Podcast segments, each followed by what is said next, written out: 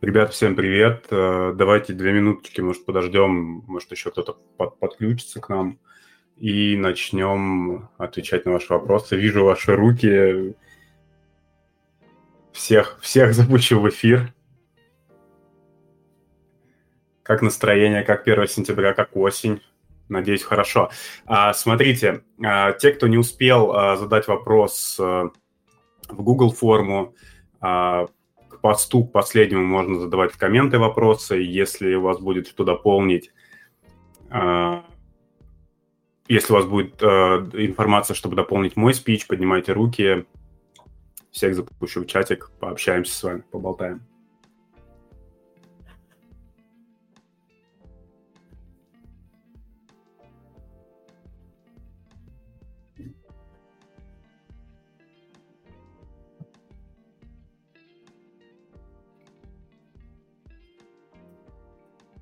Так, вопросы я открыл.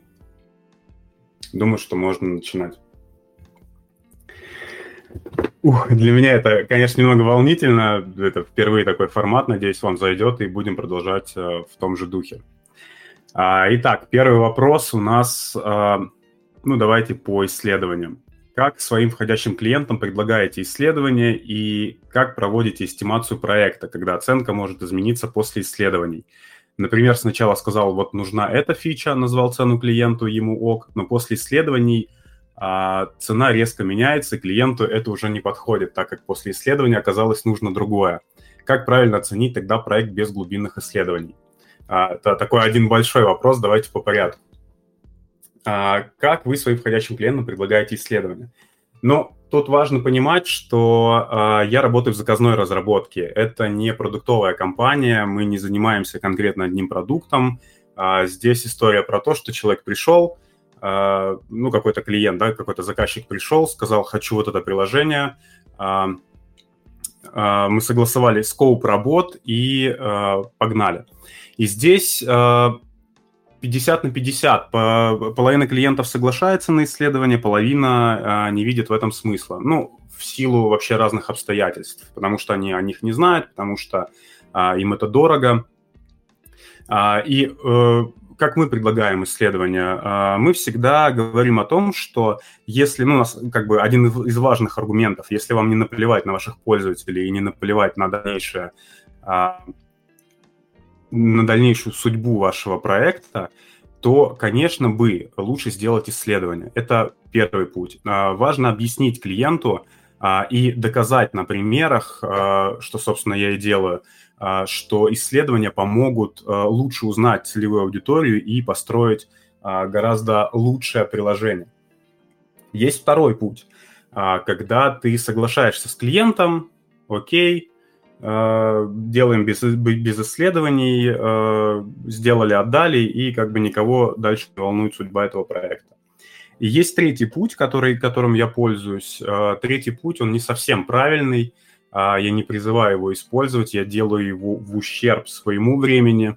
Мне, как правило, не наплевать на те проекты, которыми я занимаюсь. И я нахожу свободное время после работы, а, нахожу целевую аудиторию, либо, либо целевую аудиторию, либо близкую а, аудиторию к приложению, которое я разрабатываю, и снимаю хотя бы поверхностный какой-то срез, а, ну, чтобы не сильно углубляться в это. Если мы говорим про внутренних, ну, если это какое-то внутреннее приложение, бывает, что заказчики приходят с приложениями для их там бэк-офисов, а, то я прошу здесь э, заказчика мне как-то соединить с их пользователями и собрать какую-то фокус-группу, показать, что есть.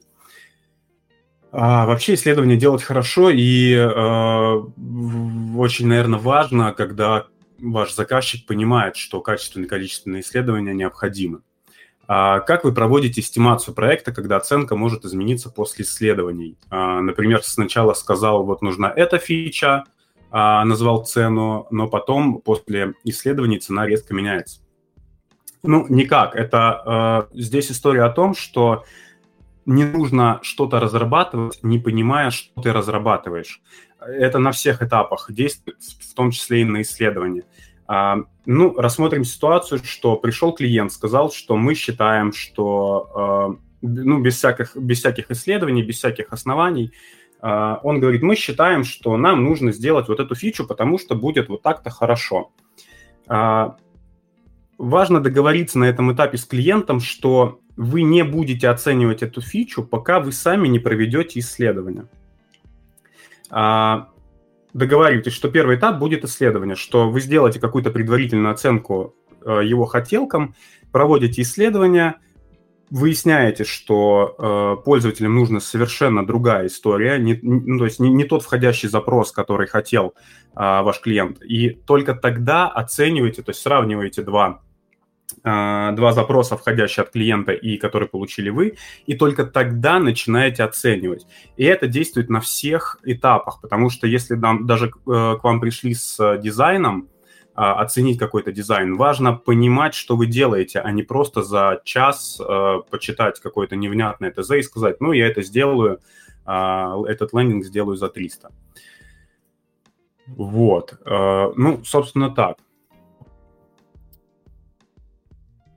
Так, что делать дизайнеру, который уже 15 лет на рынке? Как успевать за тенденциями, меняться, учиться и сохранить хотя бы минимальный запал и интерес к сфере? А, ну, мой совет – собеседоваться. А, это первое, что вы должны делать. А, собеседование – не обязательно, что вы уйдете из своей компании и пойдете работать в другую, хотя это тоже не исключается. Собеседование, как правило, дает, то есть вы, вы сидите там, не знаю, 5 лет, 10 лет в своей уютной компании, вам все нравится, все хорошо, но вы понимаете, что вы закисли. И первое, что необходимо сделать, это сходить на собеседование и посмотреть, а что сейчас, спустя 10 лет, требует рынок. Ну, к примеру, там, пять лет назад э, вы приходили в свою компанию, где, э, не знаю, требовался, требовалась работа в скетч. А сейчас э, таких э, предложений на рынке вакансий, ну, как бы меньше. Вы приходите на собеседование, узнаете, что уже рынок там как э, три года весь пересел на фигму. А, что другим компаниям, другие компании развивают свои процессы, им необходимо что-то больше, чем вы занимаетесь сейчас. А, и можно пройти, ну, понятно, здесь есть обратная сторона, что вы тратите время компании, но как бы чем черт не шутит, возможно, вы пройдете это собеседование, а там окажется гораздо интереснее и больше денег. А, ну и плюс, как, как успевать за тенденциями? Ну, читать, смотреть, э, быть подписанным на Мамкин Дизайнер, например. А, ну, вообще на какие-то э, канальчики, э, читать э, статейки, много ресурсов, UX Journal, э, UX, UX коллектив э, из русских дизайн кабак, Глори Мори. На самом деле очень много всяких ресурсов, которые позволяют не закиснуть и а, ну, читать. И, конечно же, это все зависит э, от э, вашего ну, какого-то внутреннего запала. Э, хотите вы учиться или не хотите, хотите на диване валяться и как бы ничего не делать. Тут уже вопрос к вам. Вот, надеюсь, ответил на этот вопрос. А, так, на, на самом деле здесь много вопросов про трудоустройство э, джуна, э, как быть максимально полезным и приносить минимум проблем команде, как устроиться джуну, где брать портфолио. Э, я бы, наверное, объединил все эти вопросы в один и постарался бы максимально, э, максимально развернуто ответить на, это, на, на эти все вопросы скопом. А, ну, трудоустройство джуна, мы в чатике уже обсуждали эту тему. Расскажу голосом. А, кстати, подписывайтесь, на, э, вступайте в наш чатик, UXR-чат, э, ссылки есть в описании канала. Мы там обсуждаем какие-то насущные вещи. А, ну, как быть? А, вот вы Джун, вы пришли в эту профессию, вы закончили какие-то курсы трехмесячные, годичные, неважно, а, и вам либо пообещали трудоустроиться, либо вы сами уже чувствуете, что пора, необходимо трудоустраиваться. А, здесь есть несколько вариантов. Первый вариант – это искать компании, которые дают эту работу джуна. А, большие компании типа Яндекса, Mail.ru, а, Касперский, они все внутри выращивают э, дизайнеров, которые ну, в последующем трудоустраиваются в эти компании уже полноценно, и такой формат для, ну, тут, тут вин-вин, да, то есть и компания выигрывает за счет того, что она вас с нуля воспитала, там, вначале платила какие-то мизерные деньги, уже погрузила в ваши процессы, в свои процессы, провела какой-то онбординг, и вы уже понимаете, и плюс вы э, выигрываете здесь, потому что есть какой-то багаж. А, это одна история. Вторая история а, – это портфолио, да, где брать портфолио. Вот вы новенький и не знаете, что с этим делать. А здесь, э, на самом деле, вариантов несколько. Первое – это придумывать кейсы. Очень хорошая история, когда вы выдумываете себе, проблемы. То есть вы создаете либо какой-то свой пет-проект и его развиваете, либо вы э, ищете... Ну, истории жизни. Вы пользуетесь каким-то приложением, э, и у вас с этим приложением оно вам необходимо, потому что оно закрывает вашу потребность. Но на ваш взгляд, там очень неудобно э, сделана механика, непродуманные кнопки, ну, все что угодно.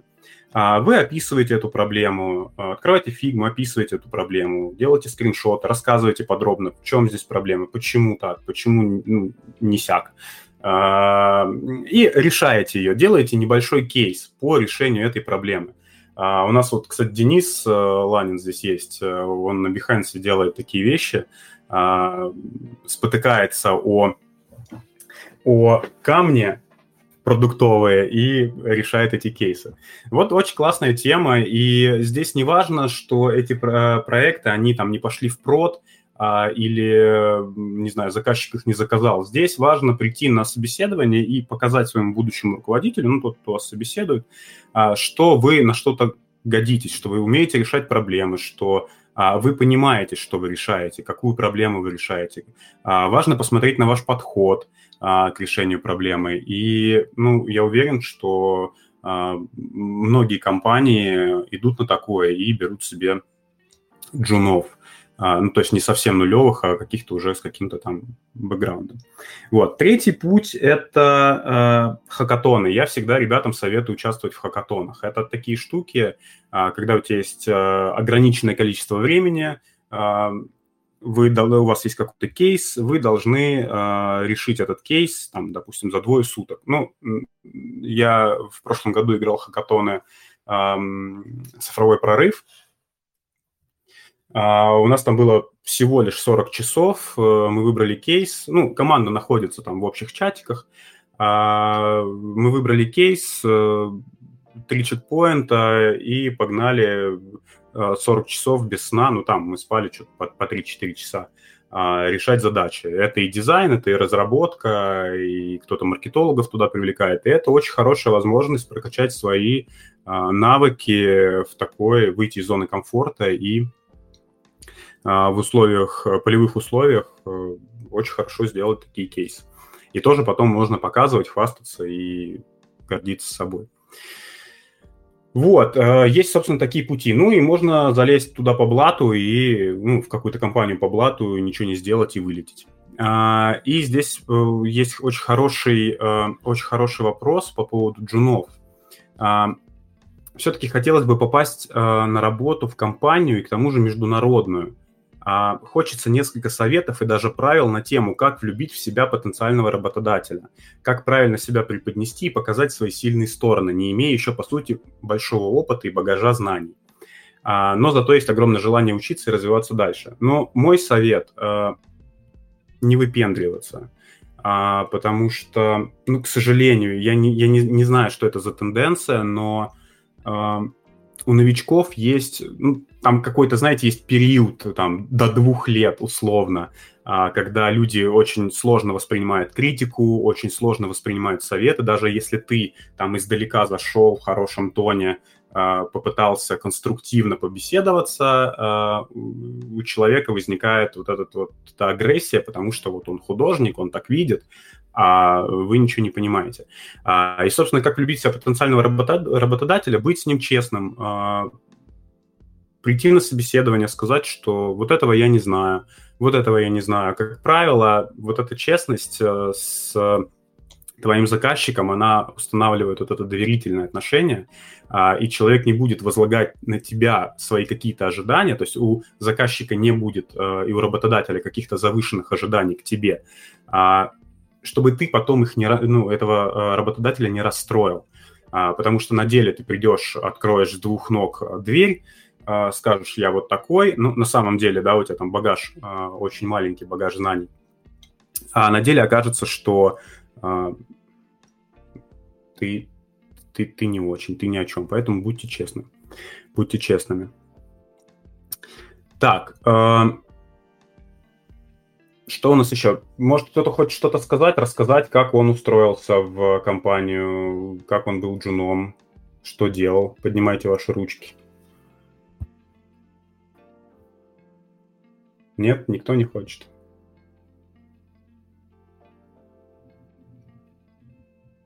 Ну да ладно, давайте дальше. Может, у кого-то кто-то дальше. Ага, Денис есть. Сейчас, как тебя включить-то?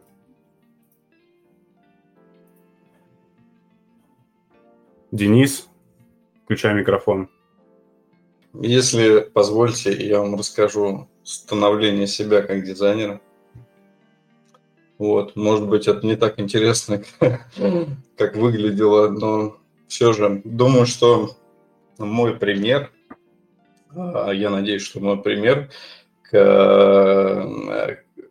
кому-то поможет почувствовать себя а, неполным куском Г, как, как иногда чувствует себя этим куском любой дизайнер. Вот. А, в дизайн я пришел около четырех лет назад. Пришел из ниоткуда – я никогда не был связан с дизайном, ну, кроме того, что там с детского сада немножко рисую. А, немножко научился рисовать, и рисовал там в основном всяких там чудовищ, там монстров и всего прочего, драконов и, и так далее. А, никогда не дружил с, с, там, с портретами и, и со всем прочим. Да. А, всю свою жизнь я... О, Евгений только был. Извини, Евгений.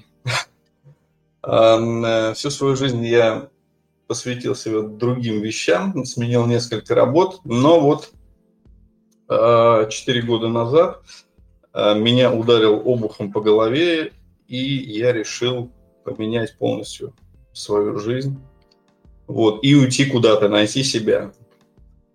Я еще не, не, не знал, что я пойду в дизайн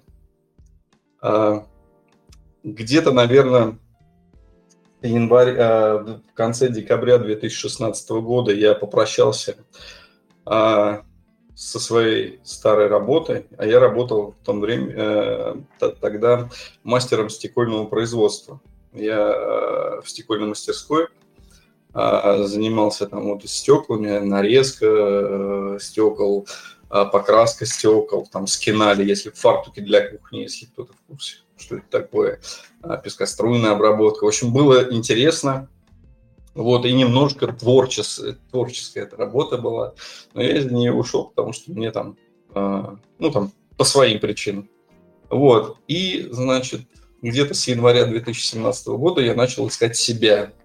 А, забавно было наблюдать, как я э, шерстил интернет э, по запросам системный администратор Вот, потому что я, в общем-то, ну, я знаю, в общем, компьютер, но не так глубоко, чтобы, конечно, пойти системным администратором, но я хотел с чего-то начать поиски. А, и таким образом я как-то пришел а, к графическому дизайну. А, пришел к графическому дизайну очень просто. у меня на, на тот момент мне повезло, у меня был э, товарищ школьный, который как раз в детском саду учил меня рисовать. Андрей. Э, он пошел в дизайн. Он графический дизайнер, он работает в продуктовой компании, в большой, крупной. Э, у нас занимается продуктами питания, э, продажей оптом продуктов питания, в том числе, в том числе под своими марками торговыми. И, соответственно, он там э, в, этом продукте занимается тем, что рисует логотипы для новых торговых марок, рисует всякие там упаковки и прочее. И я позвонил ему и сказал, Андрюх, дай мне, пожалуйста, какое-нибудь техническое задание. Просто дай мне задание, и я хочу проверить себя, на что я способен. Он мне дал техническое задание э, отрисовать этот, э, упаковку, наклейку на, там, на какой-то продукт питания, я уж не помню на какой. Я нарисовал несколько вариантов – он меня, он меня немножко ввел в курс дела, что, что мне делать, э, как э, серчить референсы и так далее. А, я сделал упаковку эту, если, если кому интересно, я, я потом в чат скину, покажу, что получилось, если найду ее, конечно. Вот, несколько вариантов, там 4 или 5 вариантов я ему скинул. Один ему, в общем-то, понравился. Он сказал, что, ну, да, у тебя глаз у тебя э, такой нормальный, ты, в общем-то, в, в этой профессии сможешь чего-то добиться, если захочешь. Я, окрыленный таким а, лестным отзывом о своей первой работе, начал заниматься графическим дизайном. А, так как у меня не было опыта, я, я не могу сказать, что пошел на фриланс, но я стал э, дни напролет Э, оттачивать мастерство свое. В этом мне помог Photoshop, которым я увлекался там несколько, ну, много лет назад, скажем так, лет, наверное, 10 назад, да, ну, поменьше, 8. А, какие-то простые манипуляции я делал, ничего особенного. Вот, и я, мне, а, мне опыт Photoshop помог быстро освоить иллюстратор. Это стал моим, а, а, э, э, этот э, инструмент стал моим основным, и я нашел для себя так, такое упражнение. Я есть сайт, ну, все, все знают сайт от freelance.ru, fl.ru, 99designs.com, вот эти вот все сервисы, которые предоставляют конкурсы. Вот это. А, я начал там участвовать в конкурсах, но только в отрисовке логотипов, создании логотипов. Я этими конкурсами занимался, наверное, около четырех месяцев. Прям каждый день я рисовал логотипы, их скидывал. Тоже, если кому интересно, могу потом э, скинуть в чат, покажу, что я тогда делал. И на удивление, один мой логотип выигрывает э, конкурс на сайте 99designs.com. А, логотип прям страшный. Вот э, тогда он мне казался да, верхом мастерства. Я, я заработал на нем 200 долларов, э, потому что это 99 Designs, это, это э, западный, западный сайт, и там все только на английском языке. А, Заработал 200 баксов, я окрылился, прям пипец не могу. И я не знаю, что это, это было проведение или что, но э, я случайно созвонился со своим старым-старым приятелем, с которым э, по молодости был в одной, э, был, э, был в одной тусе. Роман. Мы с ним созвонились что-то просто так. И по ходу разговора выяснилось, что он, оказывается, арт-директор а, в одном рекламном агентстве а, и по совместительству хозяин этого рекламного агентства, один из соучредителей. Я показал ему свои работы, он сказал, слушай, прикольно, а, ну, то есть у тебя есть потенциал, давай вместе поработаем, давай я тебе буду давать э, задачи периодически, а ты мне их будешь делать. Но э, с оговоркой, что я буду делать не только логотипы, потому что я очень боялся выходить за свои рамки, за рамки делания только логотипов. Вот. А, ну и ну, там, жим-жим у меня, конечно, был. Я, э, жим-жим был, потому что я боялся его подвести, потому что считал, что, ну, как-то, наверное, я еще не готов э, фрилансить, скажем так. Но он начал кидать мне задачи, они были, в общем-то, не сильно сложные, это были брошюрки, ну, в общем, э, графический дизайн, э, логотипы, брошюрки. и я так влился в процесс, э, плюс, э, плюс у меня появился ментор бесплатный, который мне еще за, за это еще и деньги платит, а не я ему. Вот. И э, мы так с ним отработали. Это вот э, я э, в стезю дизайна ушел в январе 2017 В марте 2017 я с ним созвонился, и он мне предложил с ним э, по проектно работать. А, Получается, вот, твой первый опыт получился через э, знакомого. Да. То да. есть ты пришел мне... знакомого. Да, мне повезло в этом плане. А, я, я вообще, вообще надеюсь, чтобы у каждого появился такой знакомый в нужный промежуток времени, чтобы он э, разглядел э, что-то в ваших работах и предложил вам что-то там, в чем-то таком прикольном поучаствовать. Это, э, это реально круто. Ну, самое главное, наверное, здесь не бросать, потому что я тоже помню свои какие-то первые работы, а, это тоже было, были там знакомства. Но я примерно, примерно так же начинал э, со знакомыми. Э, и есть вот этот момент, когда ты расстраиваешься, что что-то идет не так, либо тебе дают э, критику какую-нибудь. И я знаю ребят, которые бросают это дело, э, ну, потому что у них будто бы не получается. Но на самом деле это просто опыт. Э, и некоторые ребята бросают, говорят, ну, не мое, наверное, и уходят. Хотя, возможно, из них вы вышли бы толковый специалист. А я тебе скажу, почему они бросают. Потому что они трусы. Потому что они просто трусы. А, могу сказать так, что а, по, по моим наблюдениям, по моим наблюдениям а, тех людей, с которыми я сталкивался, именно дизайнеры, даже матерые дизайнеры с большим количеством опыта всегда ссут. Вот правда. И нормальный дизайнер никогда не скажет, что я поп земли, я все знаю. Классный дизайнер всегда учится всегда сомневается. Но вообще да, так, наверное, во, во, во всех э, специальностях, профессиях и в жизни э, человек, который бьет себя в грудь и говорит, что он знает все, на самом деле он не знает ничего. Да. А, сомневаться это нормально, ребят. Вот правда, сомневаться это нормально.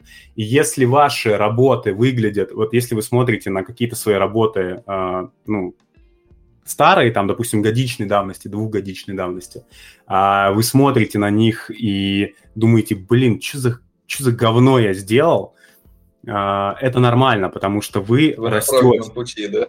Да, а если вы спустя два года смотрите на свои работы и думаете, о, ништяк сделал, то вы остались на том же уровне развития, как, собственно, и были. То есть это вполне нормальная история. Все правильно. А, позволь я а, подведу итог всему своему спичу. А, в общем, в итоге а, осенью того же года, 2017, где-то, по-моему, в, э, э, дай бог памяти, или сентябрь, или начало октября, мне поступило от нее официальное предложение выйти в офис. Вот. А, и, ну, там, э, ввиду там некоторых причин мы выход в офис отложили до начала 2018 года, но вот он меня факт, что он меня пригласил, меня это очень воодушевило. Я стал гораздо усерднее работать над своими навыками. Вот. И в начале 2018 года я вышел в офис и вот э, работал все это время практически вот там. Сейчас, сейчас я третий месяц уже, конечно, оттуда ушел. А, ну, потому что для меня там уже потолок развития Э, наступил, и хочется двигаться дальше, хочется чего-то нов, новенького. Я, я начал понимать, что я там все, я уже там подчеркнул все, что я мог. Большое спасибо арт-директору, который ночи не спал, меня воспитывал а, и вложил в меня, ну, может быть, не душу, но вложил свои силы, вложил свое время. Я ему очень благодарен за это. Вот. А, и думаю, что Думаю, что каждый из вас, если не забоится, если, э, если не сильно будет, пере, э, если будет переживать, но не так за свои ошибки, если будет переживать, но не так, чтобы бросить профессию, то я думаю, что у вас все получится. Главное хотеть. Главное хотеть, мочь И вот еще хотел сказать умную мысль про то, что дизайнеры молодые бросают джуниоры. Толковый дизайнер, матерый дизайнер с опытом от джуниора неумело отличается только тем, и хороший, э, хороший дизайнер отличается только тем, что хороший дизайнер, когда он сталкивается на своем пути с преградой, он эту преграду изучает и пытается ее обойти, победить. А джуниор просто встает, точнее, не джуниор, есть хорошие джуниоры, молодцы, а плохой дизайнер, скажем так, он вот как раз и бросает профессию на полпути, потому что он не может преодолеть там какую-то препятствие. Все учатся, все учатся, и, и, и дизайнеры с опытом, и джуниоры, хорошие дизайнеры всегда учатся, поэтому всегда учитесь. Вот, в общем-то, и все, что я хотел сказать. Огонь, спасибо за спич. Денис, спасибо. А, Ваня, вижу руку. Да, я сейчас еще на пару вопросов отвечу, а то, боюсь, тайминг не вложится, а потом просто поболтаем, кто хочет. А, так, сколько проектов одновременно ты ведешь в рамках своей основной работы? Как проходит день, как выполняешь задачи, кто их ставит? А сейчас одновременно я веду э, два проекта. Один э, коммерческий, второй внутренний, ну, внутренний нашей компании. А, но в пике в семнадцатом году как-то так вышло, все что-то были в отпуске, и в пике все лето я провел за работой, и у меня было порядка семи проектов. А, это тот еще адочек, э, потому что тебя пушат со всех сторон, у тебя там, миллион непрочитанных сообщений в чатах, а, все что-то хотят, это нужно как-то распланировать, и, естественно, ты в угод, ну, в ущерб своему времени что-то делаешь. А, как проходит день? Ну, день проходит обычно, я стараюсь на утро. Есть такая история, когда съешь с утра лягушку, да, я делаю все самые нелюбимые и самые а, хреновые, на мой взгляд, э, дела, а, проверяю почту, что-то кому-то отвечаю, стараюсь в течение дня не отвечать на почту, только утром ее разбираю. А, ну, весь остальной день я посвящаю каким-то задачам. Ну, на самом деле сейчас в мои задачи мало, мало что входит именно отрисовать. Uh, у меня больше такая сейчас менеджерская работа, с кем-то созвониться. У меня весь день проходит сейчас в созвонах, uh, встречах, дейликах. Uh, и, наверное, из всего рабочего дня у меня там процентов 20-30 времени уходит на отрисовку каких-то экранов. Как выполняешь задачи, кто их ставит? Ну, не знаю, как ответить на вопрос, как выполняю задачи. Ну, пуш, пушу, пушу людей, которые должны мне ответить на а, мои вопросы. Ставят задачи, ну, по-разному, а, смотря, как бы, какие действующие лица на проекте. Это может быть и продукт-менеджер, а, и проектный менеджер, это могут быть и системные аналитики, это могут быть и фронт-разработчики, то есть если что-то там фронта не хватает, он может мне спокойно задачу поставить, я ее сделаю. А, ну, как бы рабо- работаю с ними. Маркетинг мне еще ставит задачи. То есть у нас бывают там какие-то маркетинговые активности в компании, маркетинг мне ставит задачи. Вот, ну, обыч, обычный день, обычный день дизайнера, как проходит. Вот, встал, жопу почесал, пошел работать. Извините за дословность. Расскажи, пожалуйста, что нужно уметь и в чем разбираться UX, UI, Juno, в чем а, чем, чтобы устроиться в хорошую компанию с последующим продвижением, а, какие задачи придется выполнять новичку. Ну, как правило, новичок это всегда руки, а, то есть э, есть какой-то там управляющая прослойка, есть э, думающая прослойка в виде медлов а, самостоятельных, а джун всегда руки, то есть на него сыпятся задачи, ну, тут важно определить, э, круг, чтобы ну, как бы не, не все разом к нему подходили, он был закреплен за каким-то одним человеком, и этот человек распределял его задачи на, на, на, на день. А, в чем разбираться? Ну, наверное, в первую очередь нужно разбираться в процессах. А, как строятся процессы, а, объяснять, а, почему эти процессы важны, почему а, процессами не стоит пренебрегать. А, я вообще сторонник процессов, ну, не то, что я действую по а, там, каким-то четким правилам и требованиям, которые прописаны в книжке. А я за то, чтобы каждый этап был ну, как бы логичен и предшествовал следующему этапу. А, я стараюсь не лезть сразу в дизайн, потому что это очень плохая история, а, когда ты делаешь дизайн, и, ну, там, в начале, когда я только начинал, а, такая история, что если ты лезешь сразу в дизайн, потом приходится его все равно переделывать, потому что что-то идет не так. А, заказчик а, меняет требования, а, не знаю, ты что-то не так понял, и ты упоролся с этим дизайном, э, э, вылизывал каждый пиксель, а в итоге это оказалось ну, совершенно все ну, по-другому работает. Вот. И здесь важно, чтобы новичок сразу, да, то есть как он пришел на борт, он понимал, что процессы очень важны здесь, что не нужно прыгать э, с этапа на этап. А, так, что еще по вопросикам-то у нас? Трудоустройство джуна, трудоустройство джуна. А ресурсы сервиса FreePick можно, испо- можно использовать для коммерческого использования, если, если у меня есть платный аккаунт. Сколько раз я не переводила документы сервиса, так и не разобралась. Можете посоветовать сервисы бесплатные или адекватные по стоимости. А, ну, FreePick, э, кто не знает, это, надеюсь, все знают, FreePick — это э, стоки, это база с изображениями, платными, бесплатными.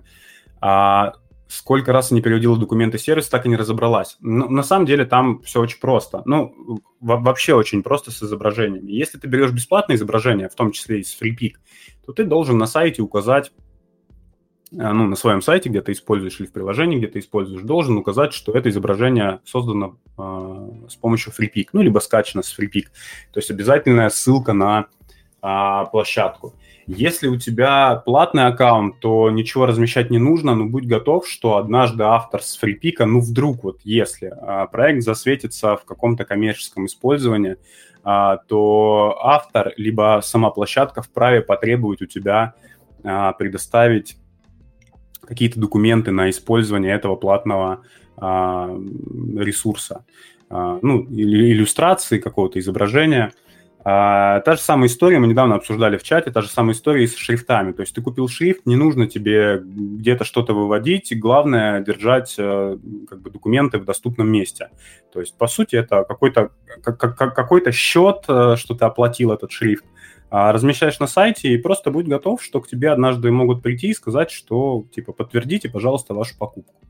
Вот. Единственное, что у FreePick есть э, такое интересное положение, что если вы используете э, его, э, их изображение в качестве основного изображения на мерче, то есть это футболки, кружки, и так далее, то там э, важно, ну там вот очень такая, очень скользкая тема, что а, это изображение не должно а, быть основным изображением, а должно быть второстепенным изображением. Вот. Ну, короче, тут надо просто разобраться. Если по сервисам я использую, ну, я FreePic раньше использовал, а, сейчас я стараюсь э, либо искать каких-то графических дизайнеров, которые мне могут отрисовать а, ну, сам я не граф-дизайнер, если мы говорим про графические элементы, я ищу каких-то подрядчиков, которые мне могут отрисовать, а, либо я иду на Shutterstock и покупаю на Shutterstock изображения. Из э, адекватных э, по стоимости, ну, есть ребята, кстати, э, русские, это Craftwork дизайн, они делают UI-киты, иллюстрации, иконки, и там у них есть история с подпиской. Если интересно, могу скинуть в чатик. Такие нормальные ребята. Вот. А, что еще? Что еще, что еще? Как ты начал путь в дизайне? Очень-очень долгая история. Как-нибудь, э, наверное, не расскажу. Ну, вкратце, вкратце, если. А, э, я тоже пинал... А, что я пинал?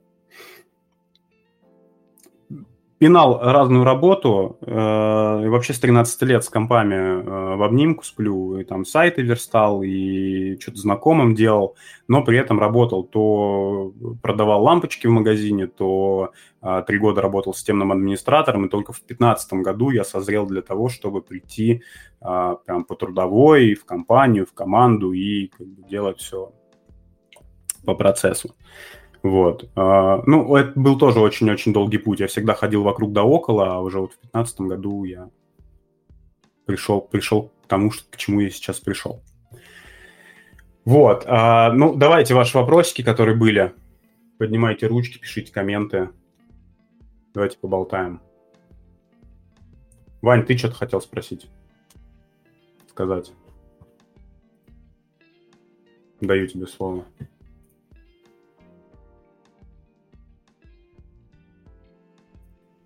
Так, меня слышно? Да, да. О, отлично. Я э, хотел сказать Дмитрию, ну, после, после того, как Дмитрий Денис рассказал. Сказал, ой, господи, Денис, э, господи, Дмитрий, да, Денис, извините. Он про критику говорил. Вот. Я бы хотел по поводу критики сказать, что вот всю, что, всю работу, которую вы делаете, да, вот он говорит там ссыте, начинаете там себя корить в чем-то. А, я хочу сказать, что нужно просто защитить, уметь свою работу, показать процесс какой-то, да. Вот в моей практике какая-то первая глубокая идея, она была в итоге правильной, потому что если бы я не защищал э, свои идеи, то ну, в мире было бы очень много уродств, потому что я очень много лет работаю в упаковке, и даже сейчас, когда я уже в ней не работаю, я вот захожу сейчас в магазин, и прям весь ряд, вот прям весь ряд слева и справа, это все моя упаковка, где я там, где-то я делал 50%, где-то 10, где-то 95, но все равно окончательный этап через мои руки проходил, и постоянные от заказчиков вот эти отлупы, фидбэки, все, все не то, все это, и постоянно приходится объяснять, вплоть до там, что, вот, понимаете, это неграмотно написано. Или там эти цвета не очень, или, ну, ну постоянно приходится, и, и, и это и тоже, это тоже.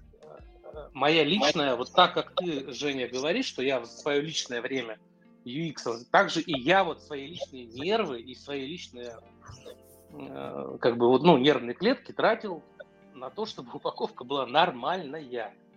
Потому что люди со, со всех глубинок, со всяких э, мест, а, а люди, ну, они не должны в этом разбираться. Поэтому нужно защищать, не нужно... И, и, потом, когда тебе кто-то говорит, что что-то не так, э, это не на твой счет нужно воспоминать. Нужно как бы быть, понимать, что этот человек, он не дизайнер. И...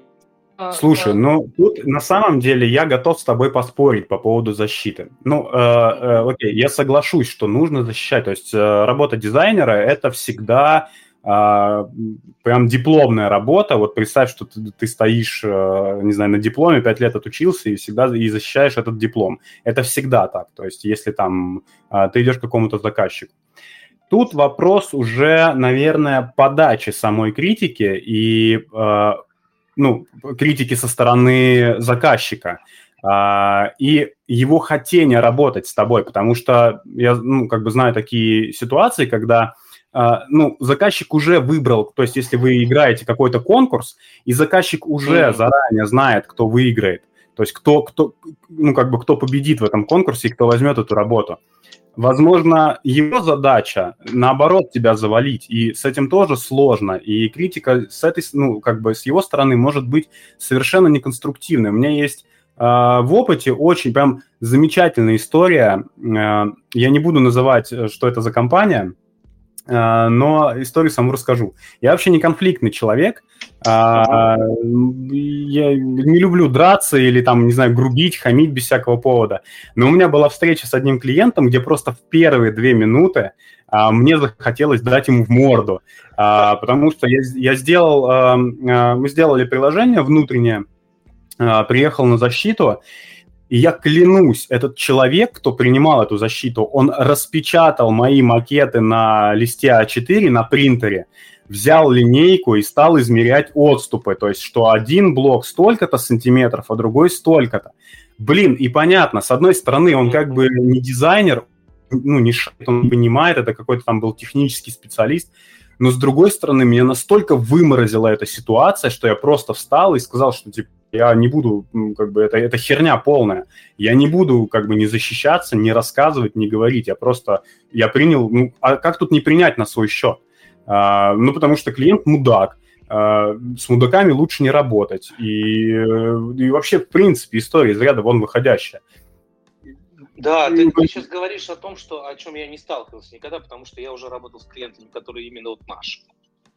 Поэтому это, конечно, страшно. Я бы, я бы точно, потому что я импульсивный человек, я бы точно в морду дал. Ну, то есть все, все, все, все по-разному. Ну, понятно, что э, каждая история сугубо индивидуальна, да, но нужно защищаться, да, нужно уметь говорить, э, да, нужно отстаивать свою позицию. Но, но на но, самом деле же, когда процесс показываешь, это ведь очень сильно э, дох, ну, доходчиво показывает человек, человек сразу по-другому начинает смотреть, когда видит процесс и сколько, как ты к этому шел. Не, не, не, не всегда. А, ну, ну, бывают такие ситуации, когда просто человек ну, не понимает. Либо, ну, неважно, у него, может, что-то случилось, ему неинтересно. Тут очень много условностей, и здесь нет э, каких-то универсальных историй. Здесь просто, ну, как бы, есть какой-то опыт. Либо ты защищаешься, отстаиваешь, либо ты э, обижаешься и говоришь. Но вот в моей практике ну, я, я знаю, что там дизайнеры до какого-то там года, э, у них нет вот этого смирения, то есть они как, Э, воспринимают все на свой счет, э, все бросают. Э, и даже у опытных специалистов вот есть вот этот, знаете, синдром самозванца, и все равно больно воспринимать критику, слушать эту критику. То есть, ну, здесь сугубо все вообще по-разному. Я еще хотел еще маленькую тему буквально, да. Вот профессиональный дизайнер и обычный дизайнер, да, ну, который вот супер про и вот который не начинающий, а вот который, ну, там, middle, да, или там даже junior, там, толковый, да, тоже хотел э, вот на свое мнение сказать, чем они отличаются. А, значит, дизайнеру любому, даже начинающему, нужно дорасти до такого уровня, то есть, да, уже было сказано сегодня, что нужно постоянно учиться, это правда. У меня, я не помню ни одного года, чтобы я не учился чему-то. То есть я постоянно увлекался чем-то, и 3D, и последние три года я программированием по DIOS занимался. Но я тогда еще не знал, что мне придется работу резко менять, поэтому если бы я знал, я бы занимался бы чем-то гораздо более... Вот, но поменял работу, 20 лет с Мики, но вот я хочу сказать по, по своей э, длинной жизни, да, в этом деле, э, что вот совсем про от просто дизайнера он отличается только скоростью выполнения задач. То есть э, нужно, как дизайнеру, нужно дорасти до того, чтобы ты понимал вот все, что ты видишь э, в телевизоре, все, что ты видишь на экране, все, что ты видишь на смартфоне, ты должен понимать, как это сделано. Если ты это понимаешь, то, то есть нужно вот до этого момента доучиться да, не нужно там говорить, это мне не надо, вот там, вот мне фотошопа хватит, да, нужно иллюстратор знать досконально, абсолютно досконально. Я был сертифицированным специалистом еще там, в 2003 году. Нужно знать вот эти инструменты, это самое простое. Нужно знать все инструменты досконально, нужно понимать, как это делается. Не все инструменты досконально, а именно как бы основные. И когда ты понимаешь, как это делается, тебе говорят, это сделаешь, ты думаешь, да, я этого никогда не делал, я не про в этом вопросе. Но я сделаю, медленно, но сделаю. То есть, чтобы тебя не смущали э, вот эти задачи, ну, нужно обрасти инструментарием, нужно как бы понимать, как это сделано. Вот что я хотел сказать. Я бы развил дальше немножко, немножко твою э, мысль. А, я бы продолжил не то чтобы инструментарий, есть а, так называемые T-shape а, люди, да, когда вот эта буква Т, левая, правая грань это продолжение в другие профессии, а Т посередине это твоя как бы предметная область, ну, если мы говорим о дизайне. Ну, на мой взгляд, дизайнер должен понимать немного и в коде, не обязательно он должен, э, там, не знаю, верстать или э, на view это писать. Это очень помогает, вот. это очень. Я а, поэтому и... на подлодку подпишусь вот прям на это, потому что и... это реально такие профиты. и не обязательно строить, э, не знаю, системную интеграцию какую-нибудь э, схемы в качестве системного аналитика. Но важно понимать, то есть дизайнер находится где-то вот э, посередине между системным аналитиком и исследователем. А, ну, понятно, что это не одна профессия, а просто как бы, если посмотреть в, ну, в наших проект, реалиях одна. В, в проекции. Нет, нет, не одна. Не на, в наших реалиях совершенно не одна. Системные аналитики занимаются совершенно, они не исследуют пользователей а, целевой аудитории. Они занимаются описанием системных интеграций, э, строят ER-системы и так mm-hmm. далее немножко другое. Вот. А, но нужно понимать, э, если ты хороший дизайнер, то ты должен понимать в исследованиях, должен понимать, э, что тебе даст аналитик, да, читать схемы, там, немножко понимать, как устроена база данных, понимать, как устроен, допустим, если мы говорим про веб, как устроен веб, что можно, что нельзя, и то и тогда ты на вскидку можешь уже сказать, можно ли это сделать или нет. То есть э, э, я знаю такие случаи, когда, ну и там iOS-разработка, да, я знаю такие случаи, когда э, дизайнер, он, он только дизайнер, он не, не понимает, что вокруг него происходит.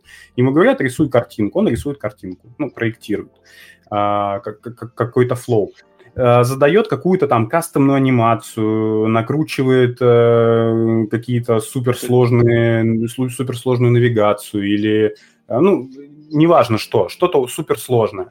А, но на деле, когда то есть, доходит до разработки, а, выясняется, что это нельзя, это нельзя, то нельзя. Абсолютно и тут, согласен. И тут Абсолютно получается согласен. как бы потери, потерянное время.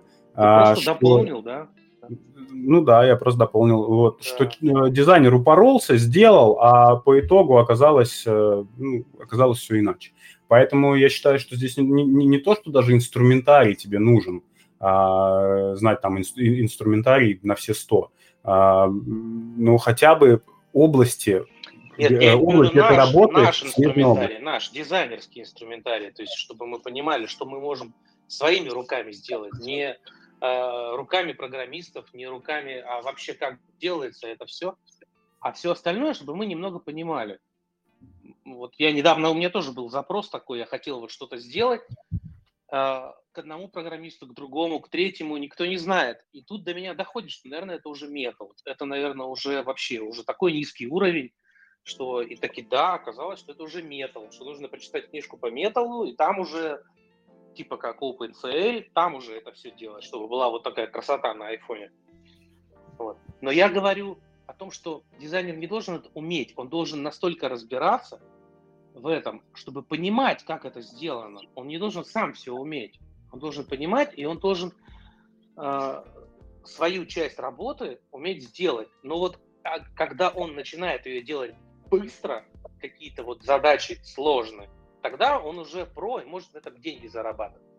А когда он именно в этой конкретной задаче знает, как сделать, но пока что еще не умеет, он просто хороший дизайнер, потому что ну, дизайнер он просто не может все уметь делать, потому что это настолько гигантская то есть я и в промышленном дизайне работал там года два с половиной. Это настолько вообще разные измерения, абсолютно. Вот. Мы вот изучаем там экраны, все остальное. Я изучал материалы, как они взаимодействуют, как пластик усаживается, э, как еще что-то. Вот это все пришлось делать. Потом пришлось изучать параметрическое моделирование трехмерное. Я боялся 3D я 3D Max там знал, я там умел там шахматы анимированные какие-то сделать, еще что-то. А тут я понял, что 3D Max это, это, это как Paint в, в этом в Windows. Когда я перешел в параметрическое моделирование, я понял, что 3D Max это рисовалка. А параметрическое моделирование это совершенно другое, типа Inventor или SolidWorks. Вот. Но никто не говорит, что дизайнер должен уметь все и во всем. Он дизайнер, когда он знает, в чем это сделано как это сделано. И ему говорят, говорят, ты вот можешь это сделать? Ну, я, конечно, могу, но только это там займет три года. Ну, грубо говоря, три месяца. Я не про. Но он понимает, как это сделано. Вот моя мысль. Извините. Хорошая мысль. Спасибо тебе большое. Че, кто-нибудь еще ручку поднимет? Или будем закругляться? Жень, спасибо огромное от всех. Я думаю, все меня поддержат э, за твою инициативность, за твои теплые Теплые руки. Теплые руки, теплые комментарии. И вообще за наш уютный бложик. Вот. А, и за твое время, которое, оно реально очень ценное, невосполнимый ресурс. А ты нам, начинающим продуктовым UI и UX дизайнерам помогаешь, реально помогаешь, потому что я с первого твоего YouTube ролика, который я посмотрел дважды, он самый, он очень длинный был ролик. Один раз просто посмотрел. Надо, надо, надо, надо переписать его, он и правда да, длинный. Потом, потом второй раз, но я все сделал. Ты знаешь, и только тогда я понял, насколько Figma глубока, широка, Figma моя родная. Поэтому огромный тебе респект за то, что ты есть, за то, что ты нас любишь, уважаешь и вообще делаешь нам всякие вот такие фичи. Ну, недаром нас здесь так много. У меня все, отключаюсь. Спасибо большое. Мне приятно. А, ребят, спасибо, что пришли на наш тестовый стримчик. А, не знаю, продолжим, продолжим ли мы в таком формате, а, потому что, ну, не знаю, у меня были технические ограничения какие-то. Я в какой-то момент услышал гул, когда подключил Дениса, и ну, я думал, что все, стрим пошел пошел по тому самому месту. А, я хочу анонсировать, э, следующие наши встречи будут уже с, со спикерами. У меня уже есть два спикера, которые согласились к нам прийти. А, и, скорее всего, я думаю, что это уже будет на YouTube в видеоформате. Вот, поэтому оставайтесь с нами. А, и 15 сентября я вещаю на подлодка Design Crew. Буду говорить в 10 утра о взаимодействии дизайна, а, дизайнера и разработчика, а, как взаимодействовать с фронтами, а, как передавать дизайн, что необходимо, приходите. Промокод Мамкин Дизайнер даст вам скидку 500 рублей на билет. Вот, оставайтесь с нами, зовите друзей. Всем спасибо большое. Запись я выложу чуть-чуть позже. Пока.